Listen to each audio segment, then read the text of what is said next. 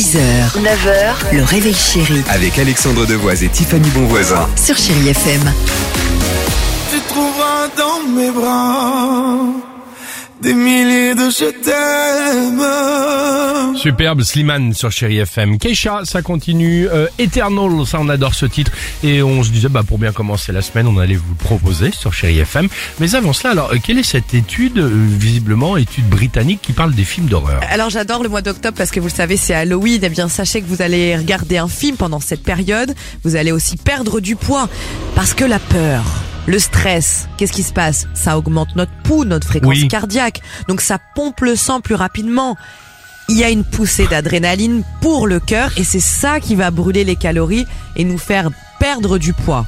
Si vous regardez l'exorciste, c'est 158 calories de perdu. Non, N'importe quoi. 161 devant les dents de la mer, 184 devant Ah, en Shining. Ce fonction sont les pouls, scientifiques qui nous le disent.